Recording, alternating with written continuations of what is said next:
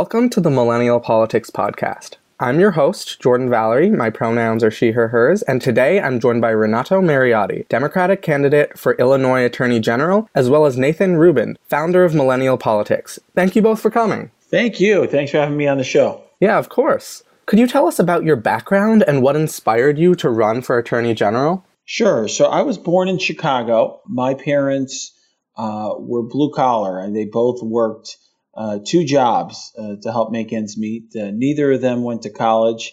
Uh, my dad was a barber during the day, and he delivered newspapers at night. And my mom uh, worked at the local State Farm insurance agent, answering the phones during the day. And then at night, her and my grandma would make crafts, and I would go with them on the weekends to the craft shows to sell the crafts, and that's how we made ends meet. I was fortunate uh, thanks to their hard work, to go to the University of Chicago and Yale Law School. Uh, ultimately, I came back to Chicago and became a federal prosecutor. I had that job for almost a decade and investigated all kinds of crime, uh, everything from human trafficking, child exploitation, kidnapping. Uh, but I was best known as a white collar prosecutor. I was the first prosecutor in the country uh, to convict a high frequency trader, which are these guys who use high speed computers uh, to trade uh, faster than the blink of an eye, literally. Um, and I, I, convicted a lot of other people who defrauded the city of Chicago, defrauded their business partners, the elderly, vulnerable, etc. Um, so I had a, a series of uh, big trials uh, towards the end of my time at the U.S. Attorney's Office, uh, and I was also battling cancer uh, privately at the same time. I was fortunate enough to win that battle and I decided after a long career there that it was time to move on. And so a year and a half ago, uh, I left the U.S. Attorney's Office, uh, and we were in the midst of a general election campaign. Uh, you know, I thought I was going to be uh, taking a step back a little bit uh, from, you know, from uh, the public side of things, but Donald Trump was on the ballot, and I did everything I could to try to um, move the ball forward in that election and get involved. I was raising money, volunteering my time. Um, you know, I was involved not only in the you know in the campaigns for Hillary Clinton and Tammy Duckworth, but also with the Sierra Club and uh, the uh, uh, Lawyers for Choice and League of Conservation Voters. And um, but but things changed a lot for me uh, when Donald Trump won. I mean, I, there weren't enough of us who are who are leaning in and trying to defeat him. And when he won, I decided I needed to take what was sort of a part time gig of uh, of working against him to make it more of a full time uh, job. And so I literally uh, started talking all over the place um, about Donald Trump, and that's probably why I'm here. That's how we got to uh, got to the point where I started uh, running for office.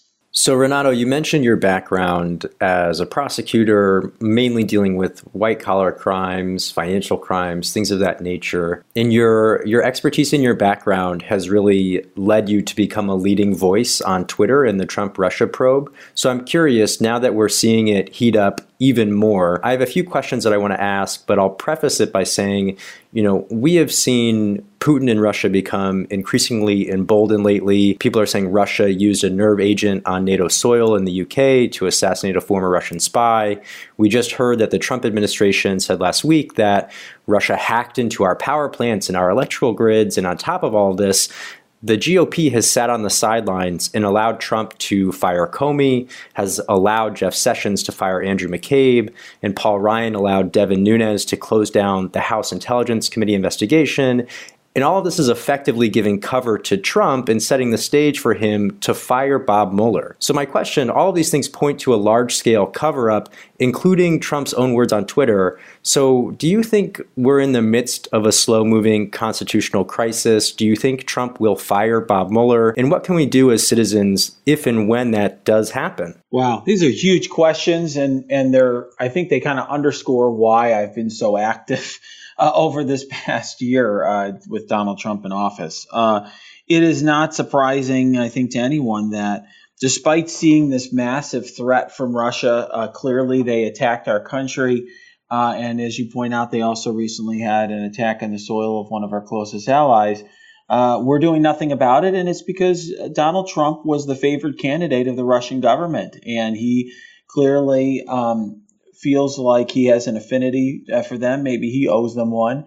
Uh, and and the Republicans aren't willing to stand up for him, uh, stand up, excuse me, stand up against him. And I think that's because they know that um, Donald Trump is very popular amongst their base, and they care more about getting votes than they do about the United States of America and about defending our country. Um, so what do we do about it? Well, you know, I don't know whether or not Trump will fire Mueller. I mean, I, I feel that part of the strategy is to try to undermine the investigation in every way he possibly can, uh, and then uh, potentially, um, you know, win an impeachment battle or um, be able to offer an excuse for not cooperating with the Mueller investigation, not sitting down for an interview, uh, etc. Um, or he may try to weaken it slowly over time. I think he's testing the waters right now, trying to see whether or not he can get away with firing Mueller, get away uh, with trying to fire Rosenstein, and then uh, try to shut down the probe. Uh, you know, what can we do about it? Well, look, um, one thing that I have said to, to people online uh, over the past year is that you cannot sit back and wait for Bob Mueller to, to change America. You have, absolutely have to get off your butts and change it yourselves because the criminal justice system is not meant to um, transform politics or take big actions. It's meant to um, investigate specific acts that are crimes under U.S. law and then only take action when there's proof beyond a reasonable doubt. Uh, it's a slow moving process, it's a limited process. I obviously have a lot of experience in it, and I will tell you there are many times when I investigated crimes that were just that were heinous, and I couldn't do anything about it because I didn't have the evidence or it didn't quite um, it didn't quite amount to what I needed in order to to indict. And what I would just say to everyone at home is, you if you really care about these issues instead of just liking something on Twitter or Facebook. Get off your butt, uh, vote, mobilize, organize, because uh, that is what it's going to take to uh, take back this country.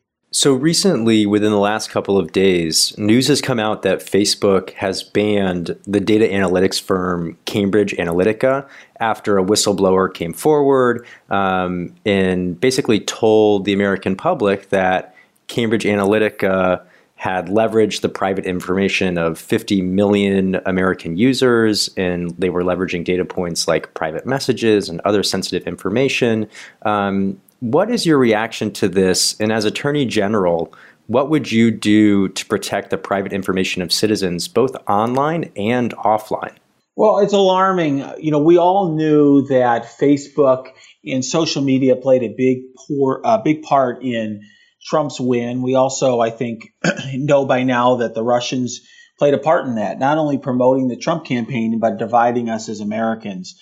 Um, what I think is really alarming whenever you hear about millions of users' data being used without their consent. Uh, and I will tell you, there's been almost a smug attitude on behalf of um, some of these companies like Facebook in terms of what they're going to do to respond to this problem. And I think investigation is warranted to defend the rights of consumers and, and defend the rights of, of citizens who, you know, when they used Facebook, did not intend for their information to be used, uh, you know, by that firm and ultimately by the Trump campaign in that manner. I mean, there are millions. I think it's something like nine million Facebook accounts in the state, of, you know, that are controlled by by individuals who are residents of the state of Illinois.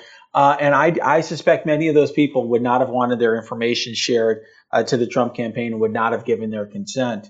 Uh, and I'll tell you, it's why states' attorney generals are so important uh, right now because we're living in a, at a time where the executive branch is doing as little as possible. Obviously, we can't count on Trump to uh, investigate Russia or do anything uh, regarding Cambridge Analytica, and it's ultimately up to the to uh, states' attorney generals to uh, to uh, take that on and take that uh, mantle. Are you concerned about Russian interference in the midterm elections? And if so, what what do you think states should be doing right now, proactively, to secure free and fair elections? I'm very concerned about it, and uh, you know it's hard not to be. Uh, the Department of Homeland Security said 21 states had their electoral systems penetrated by the Russians. Uh, my state of Illinois was one of them. And nothing is being done about it. Very little. There's very little attention paid to it. I'm here on the ground in Illinois. I'm running for statewide office. I've been all around the state. I've talked to all sorts of people, and very few of them um, are paying any attention to this. Now, some of the experts that I spoke to, uh, including G- General Doug Lute, uh, who is our uh, President Obama's ambassador to NATO or, or representative to NATO, uh, said that this was a probing attack, that this was um, one of the um, you know, uh, it was meant it was it was meant to gain information to uh, enable a more dangerous and more widespread attack later on. And that's what concerns me. Uh, my concern is not only okay, maybe they could, um, you know, steal some of our data, but what if they disrupted our systems and made it so that people couldn't trust the outcome of an election or um, results, um, you know, got uh, tampered with in some way or data got tampered with in some way and people lost trust in our system. I mean, to me, we have to protect our system uh, so that we can make sure that citizens have trust that their vote counts. So, what should we be doing? Well, states need to investigate what happened and issue public reports uh, about uh, the intrusion by the Russian government. And I think we need to do that so that voters uh, know what happened, know the extent of it, and then we need to take steps to ensure that we are ready for the next attack. We can't prevent the, the Russians from attacking, but we can make sure we're ready, and that, that includes a paper trail, uh, includes uh, random auditing and sampling of results. Uh, I, this is something I've pledged to do as, as Illinois Attorney General, and no other candidates talking about it, and I'm not sure why.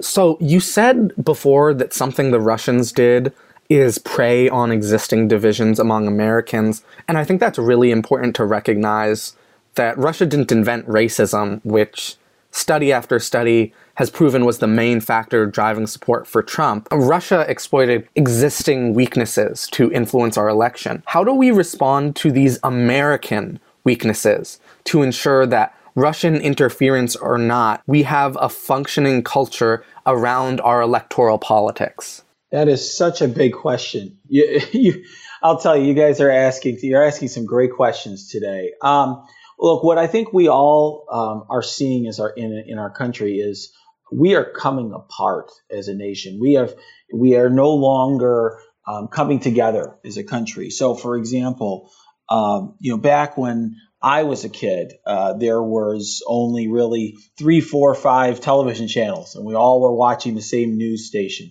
We all were reading the same newspaper um, and getting our news from the same source. And we all agreed on the same facts. And we might have differences of opinions about the facts, but they were all, um, we all were sort of talking about the same issues and the same problems. Now we live in a very fractured uh, world where um, you know, obviously uh, conservatives are watching their television networks. The the the uh, progressives are doing the uh, doing the same thing on their side. We got different sources of information. People are filtering out and getting uh, so you know getting echo chambers that are really I think driving us apart. There's very little talking to each other. Uh, both sides paint the other side as evil, and there's very little um, you know there's very little conversation and learning and growth. Um, our country desperately needs to come together. We desperately need to agree on our facts. We need people who are principled on both sides. Uh, we need more nonpartisan issues in this country. The, the Russian attack on our election should be a nonpartisan issue. Um, so how do we change that? Well, one thing we need to do is try to promote um, uh, conversation, promote public debate.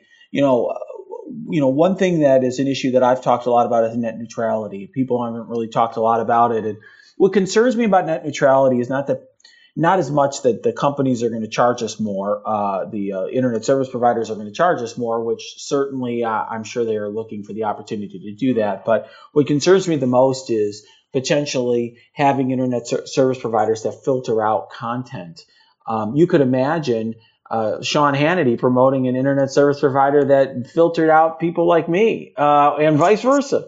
And that's not good for our country. I think we need to have more um, opportunities for us to come together. And I think we also need to try to have more, um, you know, we need to have laws that take action against the manipulation um, of the conversation on social media. So, for example, I think that if a foreign entity is spending uh, money on political speech, uh, you know, in in the uh, during an electoral period, uh, they should have you know those those um, ads on Facebook, for example, should have a, a, a, notice as to who's paying for them. I mean, I think that the Russian ads that promoted Trump would have been a lot less effective um, if they, uh, uh, you know, if they said paid for by the Russian government or paid for by some shadowy organization that, that people didn't know about. I think what what you know enabled them to be so successful is it seemed like there was really Texans who wanted to secede and then people who are against that or, or people you know on both sides of, of the black lives matter debate et cetera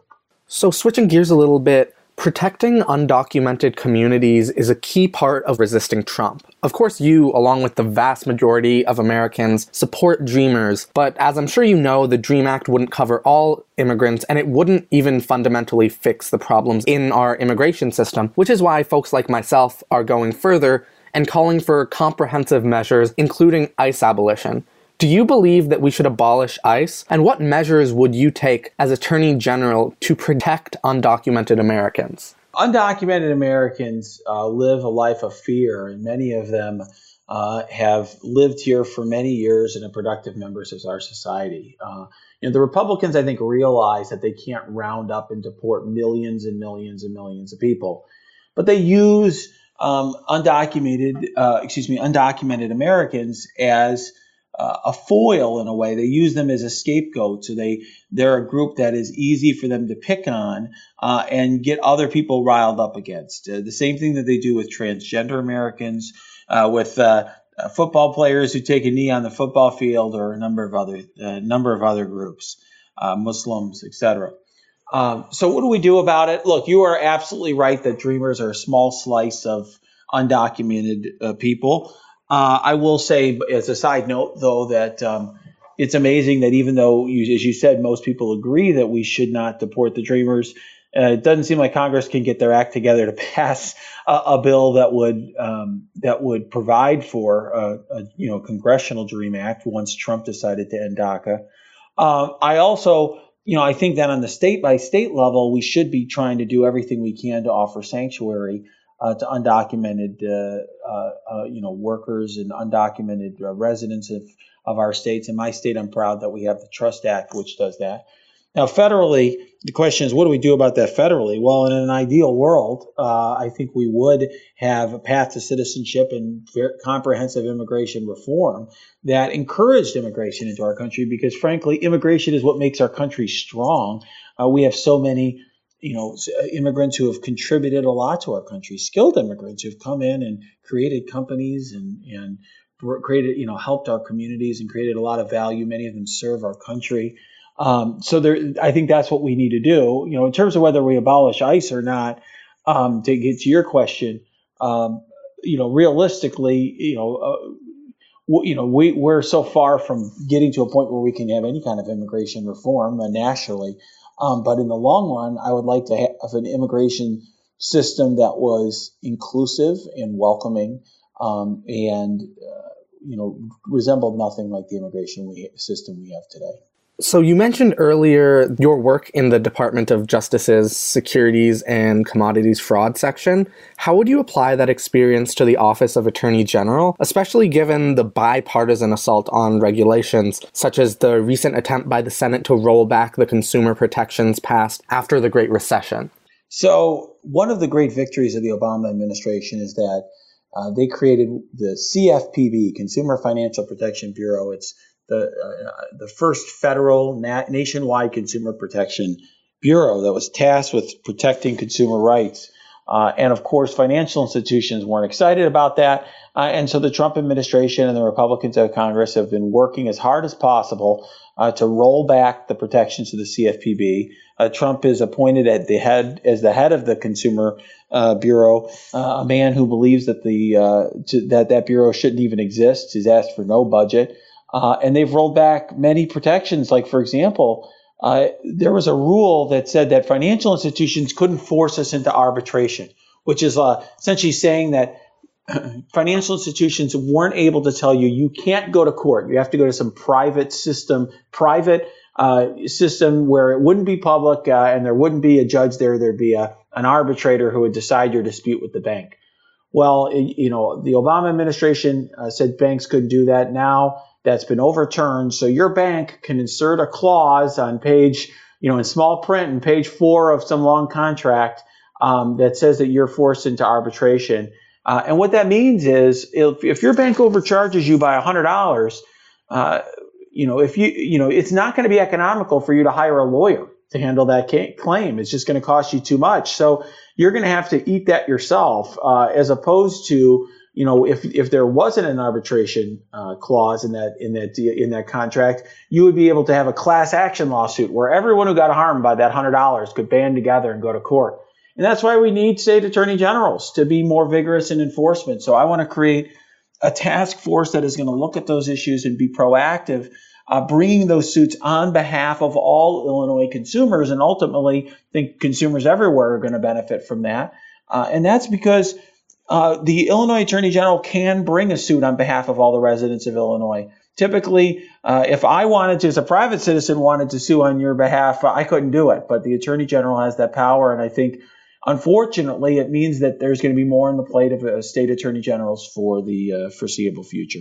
So, Renato, I want to follow up on that, but I also want to tie a thread here to the Trump cabinet. So, you mentioned um, the current head of the CFPB, Mick Mulvaney, he didn't request any new money to actually fund the department. So he's almost just bleeding it dry. But at the same time, we've really seen these stories of just rampant corruption in the Trump cabinet from Steve Mnuchin spending over a million dollars on private flights on military planes, or Tom Price, or Wilbur Ross, or Carl Icahn, maybe doing some insider trading when it comes to the, the tariffs, Kellyanne Conway violated the Hatch Act. All of these things seem to happen without any repercussion. What do you think is going to happen in the future if these stories continue to come out? And what is your personal take on all of this? It's funny because I think we're all hit every day with news stories about the Trump administration and what's happening. And we've almost become inocul- inoculated to it, right? I hear so many outrageous things every day that I almost forget uh, what what happened last week or the the week before because there's so much happening. And, and you listed all those things off. It really paints, I think, a picture of what that administration is all about. And I think the sad thing is, I will tell you, as somebody who's been going out and talking to lots of voters, people aren't paying enough attention. People aren't um, learning uh, enough about what is happening with that administration, and it's it's hard. It's because everyone's working two jobs, struggling to make ends meet. Uh, and I think what's happening is um, the Trump administration is the, the one of the, the few things that they're doing that's very effective is they are bleeding our government dry. They are shrinking our government by um, through inaction and inattention and, and a lack of resources. Uh, and that's the stuff that can be effective because it goes under our radar. We all pay attention to Trump's tweets or to some big announcement he makes. But what we don't pay attention to is when he appoints these people as the head of, the, of agencies who declare that they're not going to do anything, uh, whether it's Mulvaney or Scott Pruitt at the head of the EPA, and who, who basically, you know, slowly but surely uh, neuter those agencies. And I think what we need to do as citizens, and particularly, you know, uh, because of, of this podcast, we're talking to millennials we need to get off our butts and we need to get informed. We need to get our friends informed. If you're the one who's active, you need to get your friends uh, active in the political process. We have to be more engaged, or else, frankly, we're going to lose our country uh, to these corrupt people. Are you optimistic for the 2018 midterms? I am optimistic, uh, but it's really a uh, small part of the battle. You know, a lot of us watch uh, movies, whether they're The Lord of the Rings or uh, or superhero movies, and there's always a you know the, the, the, heroes always seem like they're in a desperate spot, and then there's various turning points, and we're, we're still uh, in pretty dark times here. So even if we take back the house, um, that's going to be important because the House can conduct investigations, the House can block uh, Trump from doing certain things. But in terms of getting things done, one thing about the way that um, the founders of our country created the Constitution is it's hard to get things done without controlling multiple branches of government. Right now, the Republicans control everything the presidency, the Senate, the House, the Supreme Court, almost all the state governorships and state legislatures. So we've got to try to take back as many levels of that as possible so that we can redo, you know, undo the damage. It's not going to be enough to, to be able to block some of the things that Trump is doing. We're going to have to try to you know, get move the country back in a positive direction. And that's going to take a lot of work. So, you know, even if we have this blue wave in November and I'm optimistic about that and we all have to work towards it and not assume it's going to happen, you know, we've got a long way to go. So, Renato, your primary election is on Tuesday, March 20th. It's coming up. There's not much time left. How can folks find out more about you and potentially get involved in the last few days? Sure. So they can go to renatomariotti.com. I know it's a strange name, R E N A T O M A R I O T T I.com. Um, but look, you know, what the most important thing you can help us do is get out the vote. Uh, you know, getting out the word um, through all the different the social media devices you use, you know, inter, you know, texting, conversations with your friends, getting people out to vote, and then you can go and volunteer on our website to make calls and text. We do a lot of text banking um, to try to get out the vote on Tuesday because ultimately the if young people turn out, I can win this race. And you know what? If young people turned out the way that uh, elderly people turned out, we wouldn't have Donald Trump as our president. That's how important this election is, and it's how important every election is going to be in the in the years to come. Okay, great. Thank you so much for coming on today. It's really great to hear your opinion on Russia as well as all of these issues and how you hope to use your office to effect change as Attorney General. Thank you very much. Thanks for having me on. Yeah, of course. So, again, to our listeners, the Illinois primary is on the 20th. So, if you're in Illinois, make sure to vote. If you know folks in Illinois, tell them to vote. We cannot have a progressive blue wave unless we actually turn out. If you want to hear more about candidates running in these midterm elections, whether they be for Attorney General, Governor, or Congress, make sure to follow Millennial Politics on social media, subscribe to our newsletter at millennialpolitics.co, and stay tuned for the next episode of our podcast. Thanks for listening.